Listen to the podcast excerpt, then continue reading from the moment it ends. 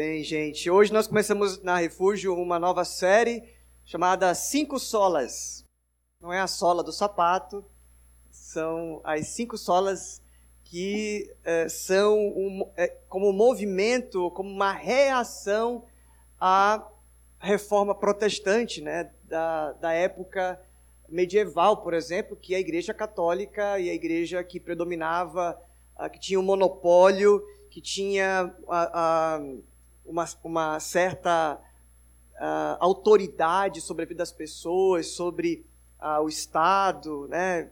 Há uma reação por causa de algumas realidades que oprimiam pessoas, que consideravam a, a igreja como a guardiã e a detentora do conhecimento, aquela que fazia uh, algumas situações que não combinava com o reino de Deus, não combinava com a palavra de Deus, não combinava com o espírito do evangelho. Então, alguns homens se levantaram para uh, reagir a esse movimento chamado Reforma Protestante. Você deve ter ouvido falar. Uh, colocou algumas teses, né, as 95 teses, sobre aquilo que não estava ornando, como diz o paulista, né? Não estava ornando, não estava sendo coerente com a palavra de Deus, com a igreja primitiva, com o evangelho de Jesus. Então, Lutero, vocês, vocês já ouviram falar um pouquinho nessa história, e alguns outros reformadores fizeram essa revolução, se levantaram para dizer algumas coisas que estavam acontecendo que não era coerente com o espírito do evangelho. E dentre todas essas reformas e palavras e, e, e tratativas, se levantou então as cinco solas, falando sobre só as escrituras, é isso que nós vamos falar hoje, está em latim aí, para você é, é, saber da, da origem mesmo, né, como foi originalmente tratado. Falamos, vamos falar sobre só a fé, falaremos sobre só a graça, falaremos sobre só Cristo, e falaremos só a Deus a glória. Deus não divide a glória dele com ninguém, só ele que devemos glorificar. Então, a reforma protestante ela foi um movimento. A gente não segue a reforma nem segue Lutero, a gente não segue os reformadores. Nós seguimos Cristo. E a gente vai se basear nessas cinco solas como base da fé cristã. A própria reforma teve as suas incoerências. A própria reforma teve os seus vacilos. Então, a nossa a meta para esse mês de outubro, que nós comemoramos dia 31 de outubro, o aniversário da reforma protestante, é falar sobre essas cinco solas e hoje começando com sola escritura. Então eu quero conversar com você sobre a uh, isso, sola escritura é isso, é isso que o nome diz, né? Somente a escritura. Nós não cremos em outro tipo de uh, documento, a gente não segue outra coisa a não ser a palavra de Deus. A palavra de Deus é a nossa única regra de fé e prática. A palavra de Deus é a nossa única regra de fé e prática. Nós não temos a palavra de Deus e outro, outro homem, um, um João, um, um Francisco, um Beltrano, um, um, um, outro é, como Ellen White ou quanto tantos outros aí que fazem uma uh, um, um contraponto ou um comentário ou uma consideração ou algum tipo de acréscimo. A gente acredita somente na Escritura. O movimento da reforma exatamente foca nesse resgate. Quando o pensamento era assim: o Papa ou a Igreja que legitima e que diz qual é a interpretação da Escritura. A Igreja Católica então tinha essa prerrogativa de considerar a palavra de Deus, tanto é que alguns só, só o clero tinha contato com as escrituras. A igreja não fornecia a escritura ou a palavra de Deus uh, para todo mundo. Então, somente o clero, somente os religiosos, somente os líderes daquela é, igreja poderiam ter contato com a Escritura. E quem legitimava sobre a Escritura era a liderança, era o Papa, era o bispo, era a, aqueles que tinham contato com a Escritura. Com a reforma protestante, o que houve é o movimento de uh, democratização da palavra de Deus. Todo mundo agora podia ter a palavra de Deus. Você hoje tem contato com a palavra de Deus graças a esse movimento que disse: olha, todo mundo precisa ter uma Bíblia na sua mão. Ao mesmo tempo que isso foi revolucionário e tirou da mão de uma única classe a, a Bíblia e colocou na mão de todo mundo, aconteceu um outro fenômeno o fenômeno do caos da interpretação. Agora, todo mundo com a Bíblia na mão, a Bíblia vira a mãe das heresias. Todo mundo com a Bíblia na mão, agora cada um diz uma coisa, cada um começa a sua igreja, e aí você já deve ter assistido o filme lá, o livro de Eli. É um livro, um filme que fala sobre é, esse, é, essa vontade do poder por meio daquele que tem a Escritura, aquele que manipula a Escritura. Então, o movimento da reforma foi para resgatar a, a mentalidade de que todos nós podemos, em comunhão com Deus, estudar a palavra livremente. Vírgula. Livremente, mas eu preciso entender minimamente o contexto das Escrituras, eu preciso minimamente entender o estilo literário que eu estou lendo. Então, alguns textos desses 66 livros que nós temos, alguns textos que nós temos, né, os 39 do Antigo Testamento e os 27 livros do Novo Testamento, são livros de sabedoria, outros são livros históricos, outros são livros proféticos, então, cada um tem o seu estilo. Eu não posso olhar para um livro, por exemplo, dos Salmos, que, que nós vamos ler agora, o Salmo 119, e interpretar como se fosse um livro uh, ao pé da letra. Tem muita metáfora, tem hipérbole, assim como no próprio, uh, no próprio sermão de Jesus, na mensagem de Jesus, existem parábolas. Precisa de interpretação diante daquilo que é o contexto, tem a ver com ah, algumas situações, com o, o tempo que isso é escrito. Algumas palavras são revelações apocalípticas, por exemplo, Daniel, o livro do, do profeta Daniel, fala sobre o fim das últimas coisas, né? O, o, algum, alguns textos e algumas profecias têm a ver com a linguagem apocalíptica. Então eu preciso ter discernimento. Algumas pessoas pegam a Bíblia e querem fazer dela como se fosse uma caixinha de promessa. Abre e bota o dedo, né? Então hoje eu vou ler o texto que aparecer aqui, eu vou praticar. E abre lá bem em cima e Judas se enforcou. Eita, e agora, né? Como é que eu faço? E aí, não, vou mexer mais alguma folhear aqui, vamos ver, aí abre de novo, chega lá, pega no versículo, vai tu e faz o mesmo, né? Aí fica complicado.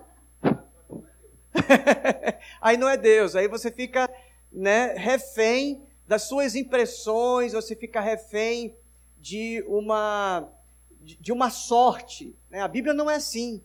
A Bíblia não é um livro ah, simples de entender, precisa de muita sabedoria, precisa de discernimento do Espírito Santo, precisa uh, de, de um estudo com outros textos paralelos. É, então a gente vai hoje conversar um pouquinho sobre a suficiência das Escrituras. Por que só a Escritura? Porque nós só cremos na palavra de Deus. Porque nós não temos outra fonte de fé e prática?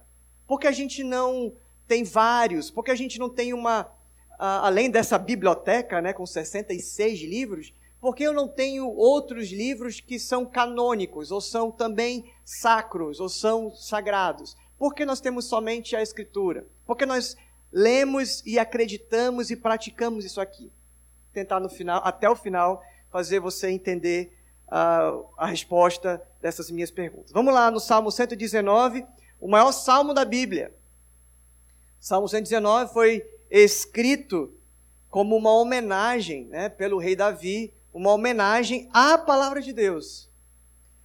Foram escritos alguns salmos, 150 salmos, e esse, o 119, é muito interessante porque o salmo 117 é o menor salmo da Bíblia.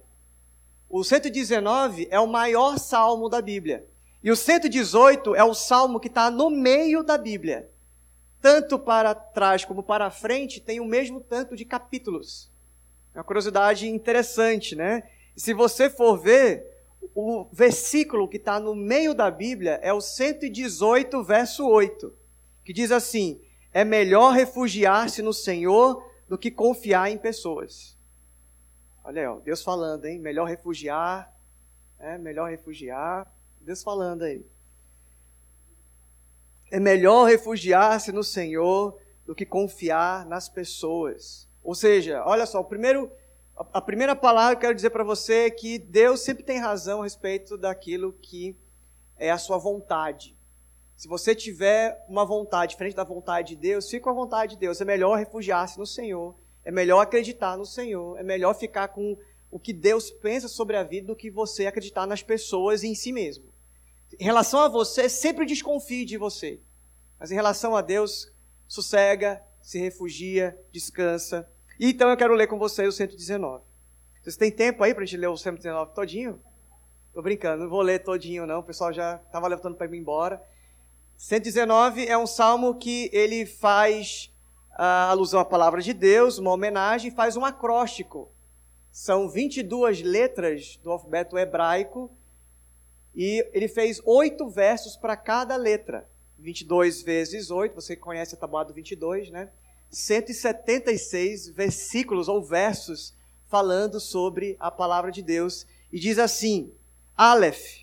Vamos ler os oito versos. E no hebraico, no original, o Aleph, todos esses versos que eu vou ler agora, os oito versos, começam com a letra A, Aleph. Né? Depois, os, o 9 em diante, até o 16, começa com Bet, que é a letra B no hebraico. E aí, aí por aí vai. Vamos ver os primeiros versos desse acróstico maravilhoso. Como são felizes os íntegros, os que seguem a lei do Senhor. Como são felizes os que obedecem os seus preceitos e o buscam de todo o coração, não praticam o mal e andam em seus caminhos. Tu nos encarregaste de seguir fielmente tuas ordens. Meu grande desejo é que minhas ações sempre reflitam teus decretos. Então não ficarei envergonhado quando meditar em todos os teus mandamentos. Eu te darei graças por viver corretamente à medida que aprender teus justos estatutos. Obedecerei a teus decretos. Por favor, não desista de mim. O texto continua: Como pode o jovem se manter puro? E a resposta ele mesmo dá: obedecendo a tua palavra. De todo o coração te busquei, não permitas que eu me desvie dos teus mandamentos. Guardei a tua palavra em meu coração para não pecar contra ti. Eu te louvo, ó Senhor, ensina-me os teus decretos.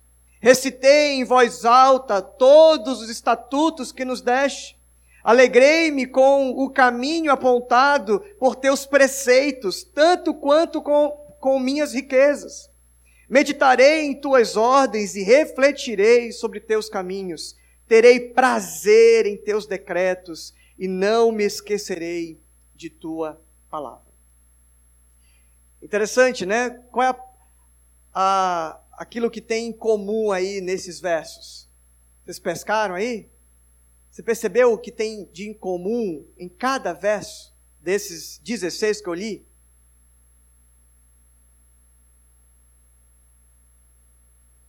Alguém tem uma, uma ideia? Tem alguma coisa que é recorrente em todos os versos dos 176 versos desse salmo. Tá, tá quente, tá quente. A palavra. Todos dizem: decretos, mandamentos, teus preceitos, tua lei, tuas ordens, teus decretos, tudo é sinônimo para a tua palavra. 176 versos, o maior salmo da Bíblia, dizendo a importância da palavra, o valor dos decretos, da lei, dos mandamentos de Deus. A palavra de Deus, né? Você conhece o 105? Lâmpada para os meus pés é a tua palavra e luz para o meu caminho. Guardei a tua palavra no meu coração para não pecar contra ti, né? São os mais conhecidos. Se você lê, eu faço aí um desafio para você durante a semana, você vai lendo aí, ó, Aleph, Bet, Gimel, Dalet, Re, Vav, Zain, Het, Tet, Ka, é, Yod, Kaf, Lame, e aí vai, né? Lamid, que é o, que é o, é, o L, né? E aí continua lendo oito versos para cada letra do alfabeto hebraico e deixa que isso ganhe espaço em você. A importância da palavra de Deus. Isso porque, meus irmãos, Deus fala. Deus fala com a gente. Deus ele tem desejo de falar. Tanto é que a primeira palavra que existe na, na Escritura Sagrada é disse Deus, haja luz. A palavra de Deus cria tudo. A palavra de Deus, ela não é só aqu aquela que vai nortear a nossa vida, mas como é a palavra de Deus que cria tudo. Disse Deus: haja luz. Quando Deus fala, as coisas acontecem, aquilo que é nada se torna. Quando Deus fala, o paralítico é curado. Quando Deus fala, o mar que está revoltado, o céu que está é, um caos, o, o, o terremoto, o que for, para. É a expressão que os discípulos fazem quando Jesus está ali no mar da Galileia e vem aquela tempestade e eles ficam assombrados. Como é que ele, com a sua voz, com as suas palavras, né, a, a exclamação que eles dizem é: Quem é este que até o mar e os céus obedecem à sua voz? É maravilhoso saber que nós conhecemos o Deus da palavra, o Deus que fala, que se comunica, que se expressa. Nosso Deus não é um Deus longe. Ele fala, né? Clama a mim, clama a mim, fala comigo e responder-te-ei coisas grandes e ocultas que não sabes. Fala comigo. Fala comigo e eu vou falar com você. Eu sou um Deus relacional. Um Deus que se revela, um Deus que faz questão de se contar, de se dizer, de se revelar. É muito poderoso, porque o Senhor Jesus mesmo fala para a gente, lá em Mateus capítulo 7. Vamos lá dar uma olhadinha nesse texto. Fica o dever de casa aí para você ler o Salmo 119 no seu devocional essa semana. Aproveite para postar nas redes sociais. Vamos fazer aí a. Uh, o movimento do bem, já que esse mês é o mês que a gente celebra a reforma protestante, e essa semana é o tema Sola Escritura, eu quero te desafiar, primeira palavra aí de desafio para você hoje, a bombardear essa semana os seus amigos de palavra e as suas redes sociais com palavra. Amém? Quem está comigo nessa? Essa semana eu quero que você intencionalmente mande textos. Não vai mandar é, cantada usando texto bíblico, tá? É para você usar o texto para consolar, para ajudar. Eu mesmo hoje mandei para um amigo meu que está internado, mandei um texto bíblico. Como isso vai fazer bem, como isso vai ser poderoso, até para você aprender e para você também repassar. Então é um desafio dado essa semana, todos os dias da semana, amanhã, segunda, né? Hoje é domingo, pode já começar hoje, praticando já hoje. Manda um texto para alguém, coloca nas suas redes sociais, nos seus stories da vida, aí no seu feed. Mas vamos fazer um movimento de, de semear a palavra de Deus. Amém? Muito bem, eu disse que eu ia ler Mateus 7 com vocês. Olha só, verso 24. Jesus fala assim: quem ouve as minhas palavras, a palavra de Deus, é o setor de Hebreus, capítulo 1, diz assim: Antigamente Deus falava por meio de profetas, mas hoje Deus fala por meio do seu Filho. Então a palavra de Deus está em movimento. A palavra de Deus, ela não é só uh, essa uh, dimensão do livro. A palavra de Deus não é um livro. Se esse livro cair no chão, não é sete anos de azar para mim, né? Essa coisa uh, mística de que existe um livro, que esse livro tem algo nele que quando eu esfrego aparece um gênio da interpretação aí, né? Um canon aí, alguma coisa é, sobrenatural. Não, é um livro. A palavra de Deus é uma pessoa. A palavra de Deus é Jesus. E tudo que sai da boca de Jesus, ele fala, João capítulo 10, eu sou o bom pastor, vocês são as minhas ovelhas. As minhas ovelhas ouvem a minha voz e me obedecem, me seguem.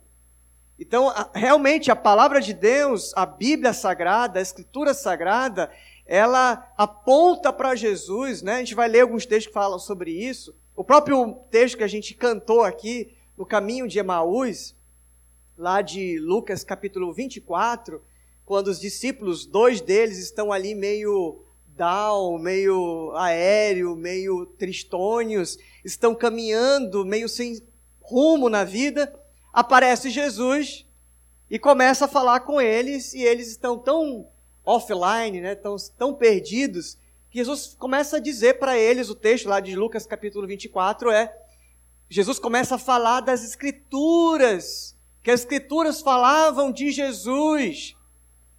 E aí, quando eles sentam à mesa, eles comem, Jesus parte o pão, Jesus deu graças e os seus olhos se abriram e reconheceram quem ele era.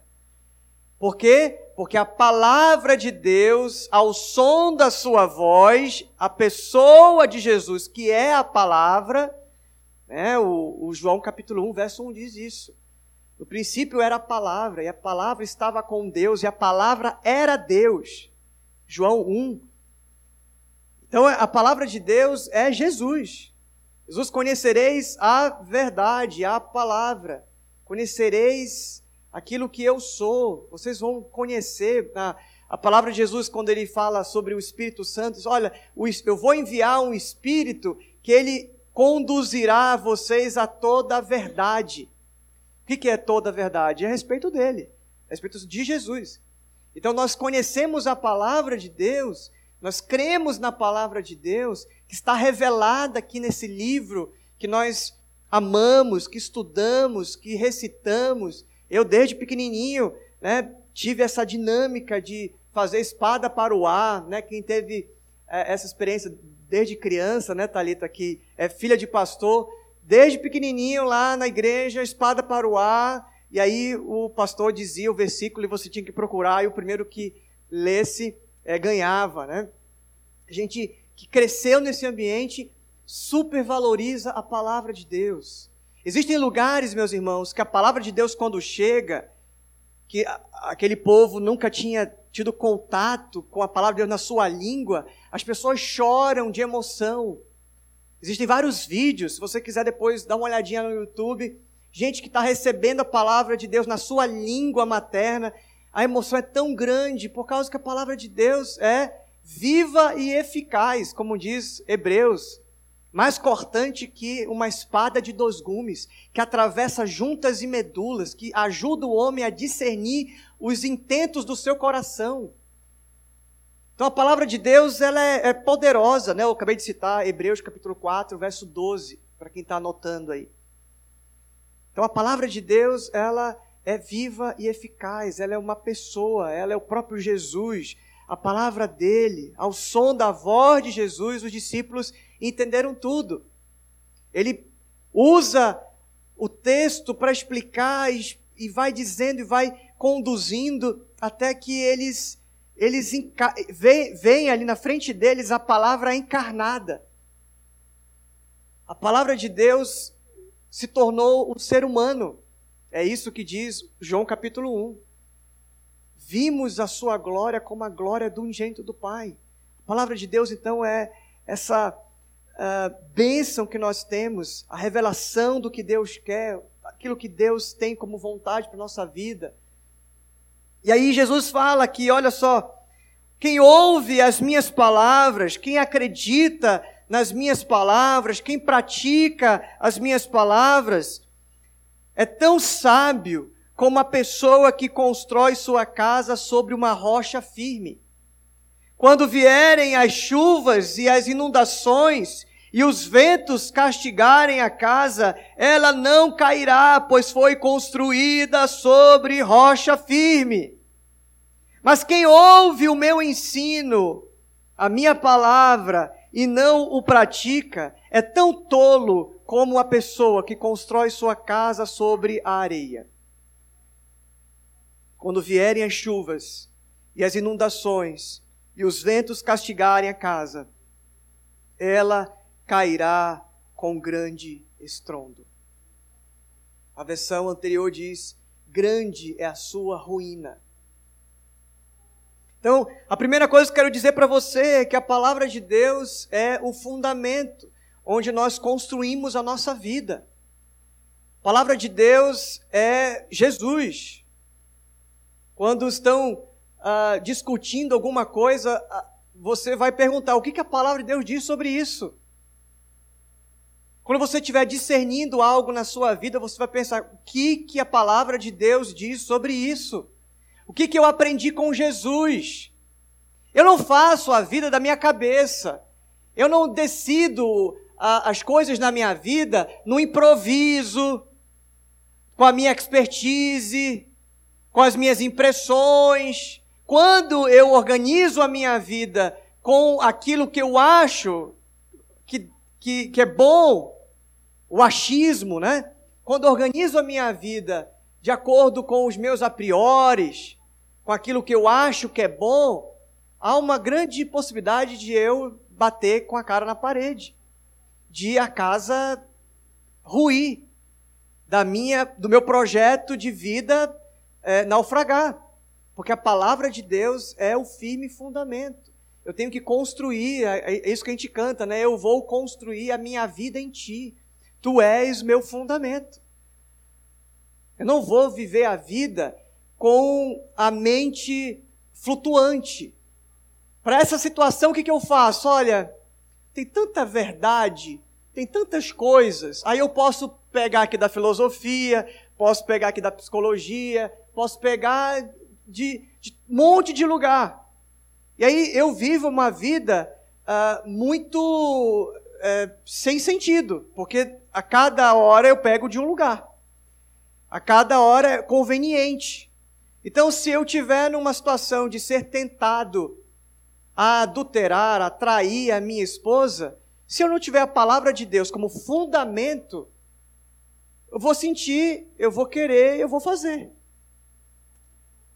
Eu, como marido, se eu não tiver a palavra de Deus, eu vou ficar com as tentações, vou ficar com as sensações, eu vou ficar com as ideologias, vou ficar com o que eu, eu vejo na, na novela, no filme com a indução que eu recebo diariamente de um monte de informações. Mas a verdade, se eu quero seguir a Jesus, então eu obedeço às palavras de Jesus. Eu organizo a minha vida em função das palavras de Jesus. E esse é o trunfo da reforma protestante. Porque nós não ficamos com o que o pastor diz, não acreditamos no que um papa diz, ou que um guardião, que um sacerdote diz, mas nós conquistamos nesse movimento da reforma o exame livre das Escrituras. Então nós podemos pegar a palavra de Deus e meditar nela, estudar, entender, compreender. É claro que nós podemos nos balizar e ter referências.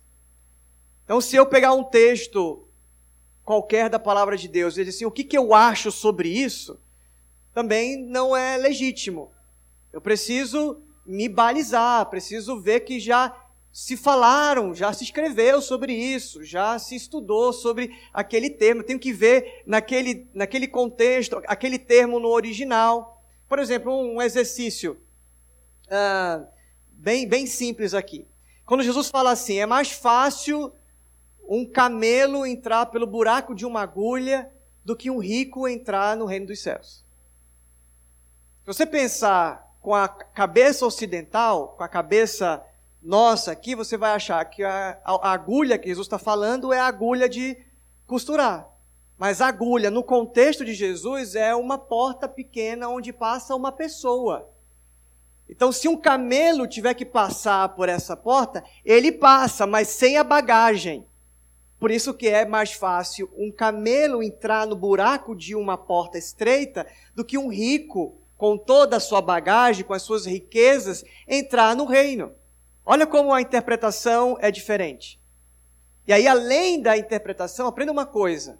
Você que vai começar agora a ser um estudioso dedicado à palavra de Deus, a, a palavra de Deus só tem uma interpretação. Aplicações tem várias. Eu posso pegar um texto e ter várias aplicações para um contexto, para o casamento, para os negócios, para a minha vida. Para... Eu posso aplicar o texto de várias maneiras, mas interpretação é só uma. É o que o texto está dizendo. Não tem como ficar é, inventando muita coisa. É, se você ficar inventando muita coisa, você vai cair aí num, num, numa roda, numa onda, numa vibe, numa viagem é, bem perigosa. E aí, o Paulo, nosso apóstolo aqui, é, querido apóstolo Paulo, em 1 de Timóteo, quero que você abra comigo, por favor, a sua Bíblia. Nós é, estudamos algumas cartas que o apóstolo Paulo escreveu, porque ela se torna a palavra de Deus.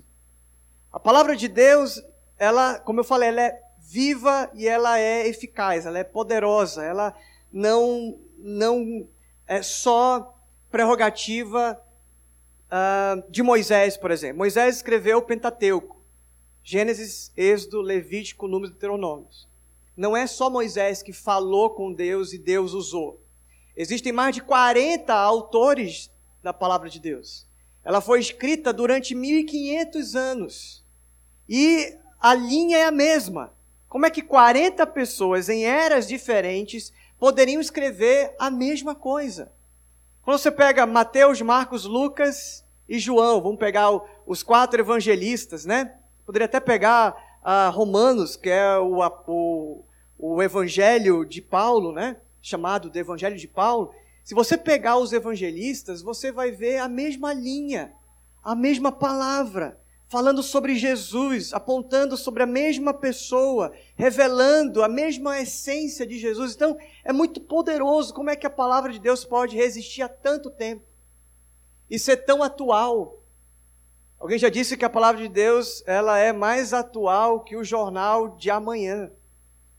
É, você lê a palavra de Deus e percebe que existe aplicação para a sua vida. Olha só o que o apóstolo Paulo fala. Ele teve experiência com Jesus. Muito poderoso isso, né? Paulo indo na, na estrada, Jesus aparece para ele e fala: Saulo, Saulo, por que você me persegue? Olha como Deus gosta de falar com a gente, né? Paulo, ei, vamos conversar, Paulo. Ei, Paulão, quieta, mano. Que, que coração violento, agressivo. Paulo, vamos conversar. A tua solução, Paulo, é falar comigo e eu falar com você. Deus se revela, Deus fala. E aí Deus, Jesus, né, fala com Paulo, Paulo se torna seu discípulo e agora ele está discipulando Timóteo. E no capítulo 4, primeira de Timóteo, capítulo 4, verso 1 a 5. 1 a 5. Diz o apóstolo Paulo para Timóteo, seu filho na fé, seu discípulo. 1 Timóteo 4, 1 a 5. O Espírito afirma claramente que nos últimos tempos alguns se desviarão da fé, dando ouvidos a espíritos enganadores e a ensinamentos de demônios que vêm de indivíduos hipócritas e mentirosos cuja consciência está morta. Tais pessoas afirmam que é errado se casar e proíbem que se comam certos alimentos que Deus criou para serem recebidos com ação de graças pelos que são fiéis e conhecedores da verdade.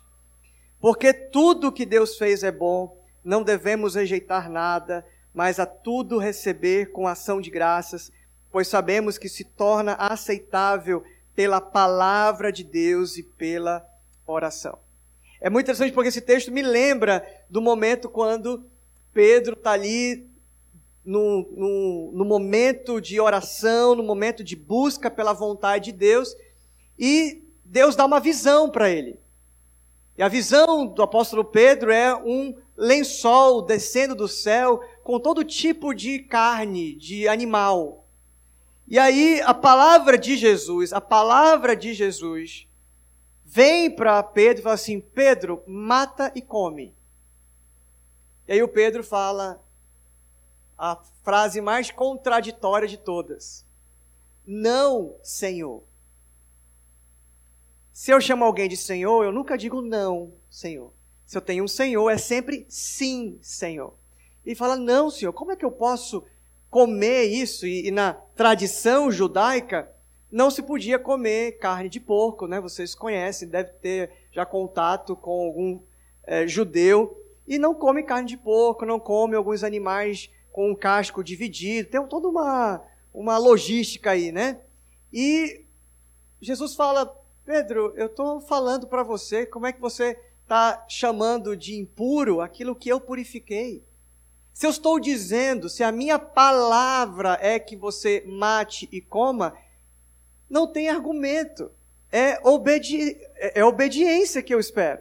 Se eu falo para você fazer alguma coisa, você tem que obedecer. É exatamente isso que Jesus fala para um dos seus ali, quando é, eles, eles rebatem alguma palavra de Jesus, e Jesus fala assim: Como é que você me chama de Senhor e não faz o que eu digo? Então não dá para a gente ter o Senhor e não obedecer à Sua palavra. E aqui é isso. Olha, vocês vão ouvir em todos os lugares, nos últimos tempos, umas histórias estranhas. Vai ter gente falando: olha, eu vi uma visão. Tem até um, um templo aqui, quem desce aquele viaduto uh, do Amazonas Shopping indo para a Bola das Letras tem ali, antes de entrar mesmo no túnel, tem um templo na parte assim da, da avenida que é escrito Tabernáculo do Sinal. Era um outro nome, agora é Sinal. E os caras têm lá umas, umas histórias. Eu passo lá e eu fico pensando, meu, em que, que esses caras acreditam? Acreditam num sinal, acreditam numa visão, é porque um profeta tal teve a visão de alguma coisa e ele disse que isso ali é o que a gente vai obedecer, que a gente vai seguir. Que maluquice! Como é que eu vou seguir a visão de um cara? Já teve gente que já teve visão e mandou todo mundo da sua comunidade tomar-se anureto e todo mundo tomou e morreu. Você sabe, isso é história. Gente que inventa. E até hoje, se você for, tem igrejas, eu vou evitar, por ética, falar o nome dessas igrejas, mas você sabe que tem gente que fala algumas coisas que não tem nada a ver com a palavra de Deus, que são muito criativos, né? Que inventam umas maneiras aí é, doidas de, de é, até mesmo fazer uh, mais dinheiro, fazer daquilo o seu negócio, e as pessoas vão cegamente, porque as pessoas querem milagre, as pessoas querem é, prosperidade, exatamente. É, é, como se eu tivesse barganhando com Deus. Então eu vou comprar uma rosa de Saron, eu vou comprar um sal lá do Mar Morto, vou comprar o travesseiro, a fronha, a cama, coxa, né, mesa e banho, porque eu estou, é, na verdade, querendo manipular a divindade. Mas obedecer a palavra de Deus ninguém quer obedecer o que Jesus escreveu, o que você vai ver, não Jesus, né? Jesus mesmo não escreveu nada, mas aquilo que Jesus deixou registrado, né? Os seus ensinos, os seus sermões. Se você for ver o Evangelho de João, o Evangelho mais repleto do ensino de Jesus. Vai lá saber o que é riqueza de verdade. Vai lá entender qual é a vontade de Deus para sua vida. E para de ficar indo atrás de coisas. O texto bíblico fala que existem pessoas que ficam atrás de é, palavras que dão coceiras no ouvido. Querem coisas engraçadas, querem coisas que massageiem o ego. Vou na igreja tal porque ali o pastor ele tem uma, uma palavra que é, é diferente, é uma coisa que, que atrai a multidão. Olha, Jesus falou, né? Vocês vão ver é, alguns ladrões se vestindo de anjo de luz, se vestindo de pastor, se vestindo de profeta para enganar as pessoas. O apóstolo Paulo fala: mesmo que desça um anjo do céu e traga um outro evangelho que seja considerado maldito.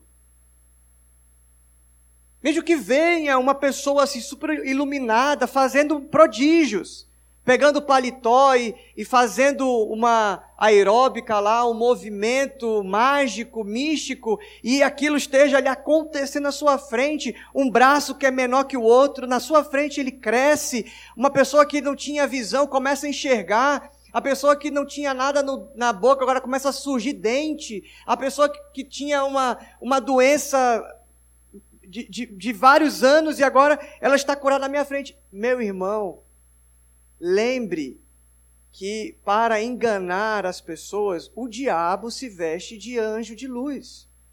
O diabo, ele tem as suas artimanhas.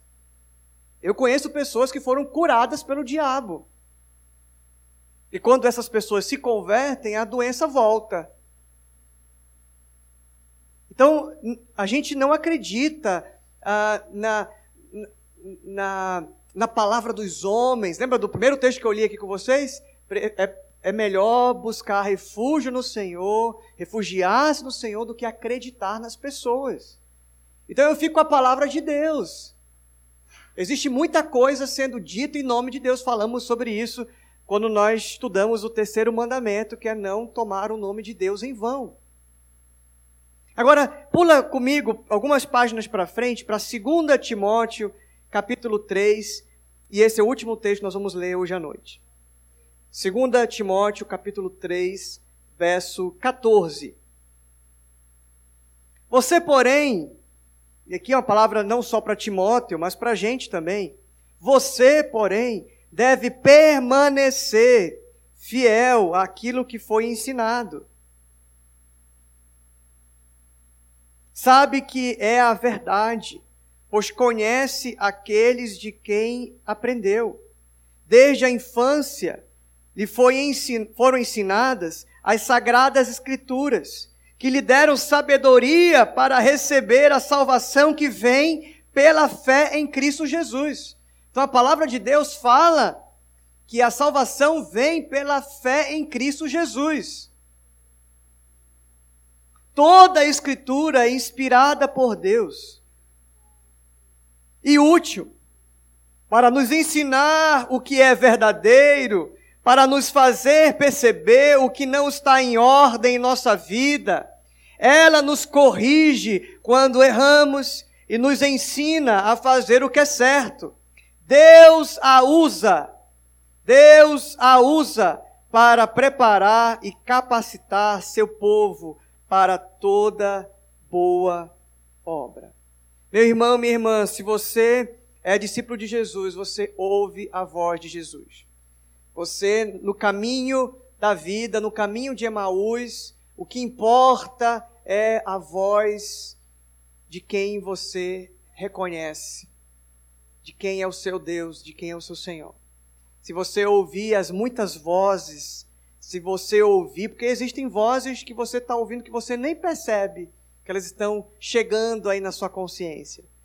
Existem ideias, existem pensamentos que são colocados como uma indução, já falei exaustivamente sobre isso. E se você não ficar com a palavra de Jesus, se você não obedecer a palavra de Jesus, você é comparado àquela casa que veio a tempestade, veio o tempo ruim, veio a doença, veio o caos, veio o problema e você desmorona junto com aquela água que cai na sua cabeça, leva toda a sua vida, leva a sua sanidade, leva tudo que você é, é tudo que você tem, porque é grande a sua ruína. Quem constrói a sua vida em Jesus, na palavra de Jesus, naquilo que ele fala que é a verdade, essa pessoa é uma pessoa próspera em tudo o que faz. É o Salmo primeiro. Eu sempre recito ele aqui. Meu pai e minha mãe tinham o hábito de colocar a gente de castigo. Quando a gente aprontava alguma coisa, a gente aprendia, decorava um texto da palavra de Deus e eu é, algumas vezes fiquei de castigo e tive que aprender. E um eu lembro perfeitamente, aprendi com cinco, seis anos. O Salmo primeiro.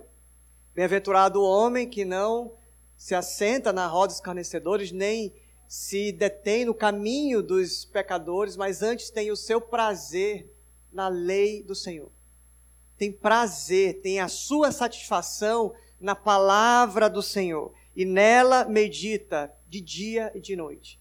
Será comparado a uma árvore plantada junto de ribeiros, que dá seu fruto na estação certa, e tudo que faz prospera. Tudo que faz prospera.